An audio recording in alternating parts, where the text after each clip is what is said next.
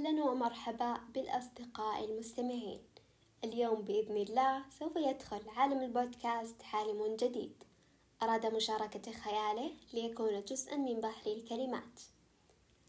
بودكاست عمق داخلي انضم إلى عالم البرامج الصوتية. أعرفكم عن نفسي أنا ليان طالبة في جامعة الملك سعود. كتبت هذه الحلقة من وقت طويل. في كل مرة فكرت أنزلها أتردد. يمكن لأنها خطوة جديدة خفت إني أبدأ. ما توقعت في يوم أبدا إني راح أدخل هذا المجال ولا حتى إني أكون مهتمة فيه. كنت أعتقد إني أحب الكتابة لكن مع مرور الوقت لاحظت إني أحب أسمع وتطور حب الاستماع إلى حب الحديث. وبما أنها أول حلقة أنزلها أبتكلم شوي عن نفسي وأسرب لكم أحد دواخلي السرية. في البداية مجالي الجامعي ما له أي علاقة في حبي للحديث والكتابة ولا حتى بإنشائي لهذه القناة. فاهتماماتي الشخصية تختلف عن دراستي ومجالي الأكاديمي. عشان كذا راح أحكي لكم عن بداية هذه القناة والأمور التي ساعدتني في إنشاء قناتي للبودكاست الصوتي. رغبتي في البدء في نشر مقاطع صوتية كالبودكاست كانت لحظية. يعني قلت فجأة بنفسي ليش ما أسوي بودكاست يعني حرفيا بدون أي تخطيط. حسيت إن الفكرة نالت على إعجابي وبديت فورا أشتغل عليها. ممكن الشيء الوحيد اللي كان جاهز عندي هو عنوان البودكاست. وهالشي فعلا سهل علي في الماضي لأن كانت عندي هذه الأحاسيس بإني أبغى أبدأ في شيء ويكون له اسم خاص فيني. حاولت أفكر وأفكر وتوصلت إلى عمق داخلي. كنت أحب الأشياء العميقة واللي لها علاقة بالمشاعر الخفية لدينا. وهالشي حسيت إنه حفزني أكثر إني أبدأ في هذا المجال. بدايتي كانت الكتابة فقط والآن تطورت إلى الحديث وأصبح عمق داخلي جزءا من حياتي.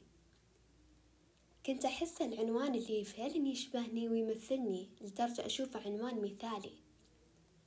طبعا كانت هذه نقطتي الأولى في الانطلاق ودخولي لعالم الصوتيات. فعلا سبحان الله كيف فجأة ينزرع فيك الحب تجاه شيء بدون أي مقدمات؟ يعني فجأة تحس إنك تحب وترغب فيه.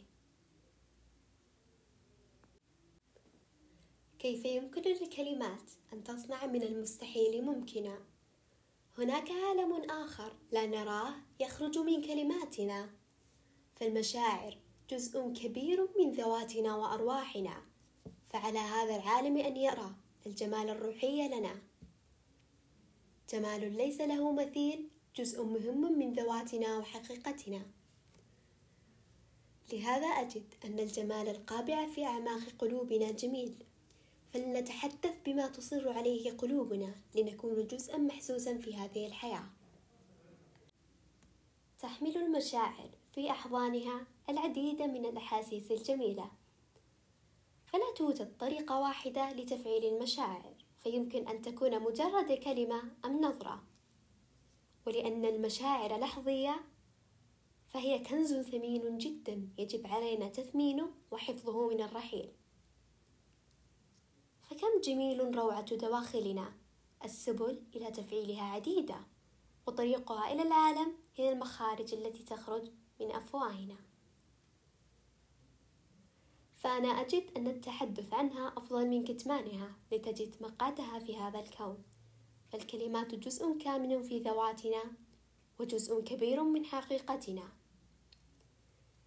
لهذا في رأيي أجد أن الاستماع إلى البشر متعة لا يمكن وصفها.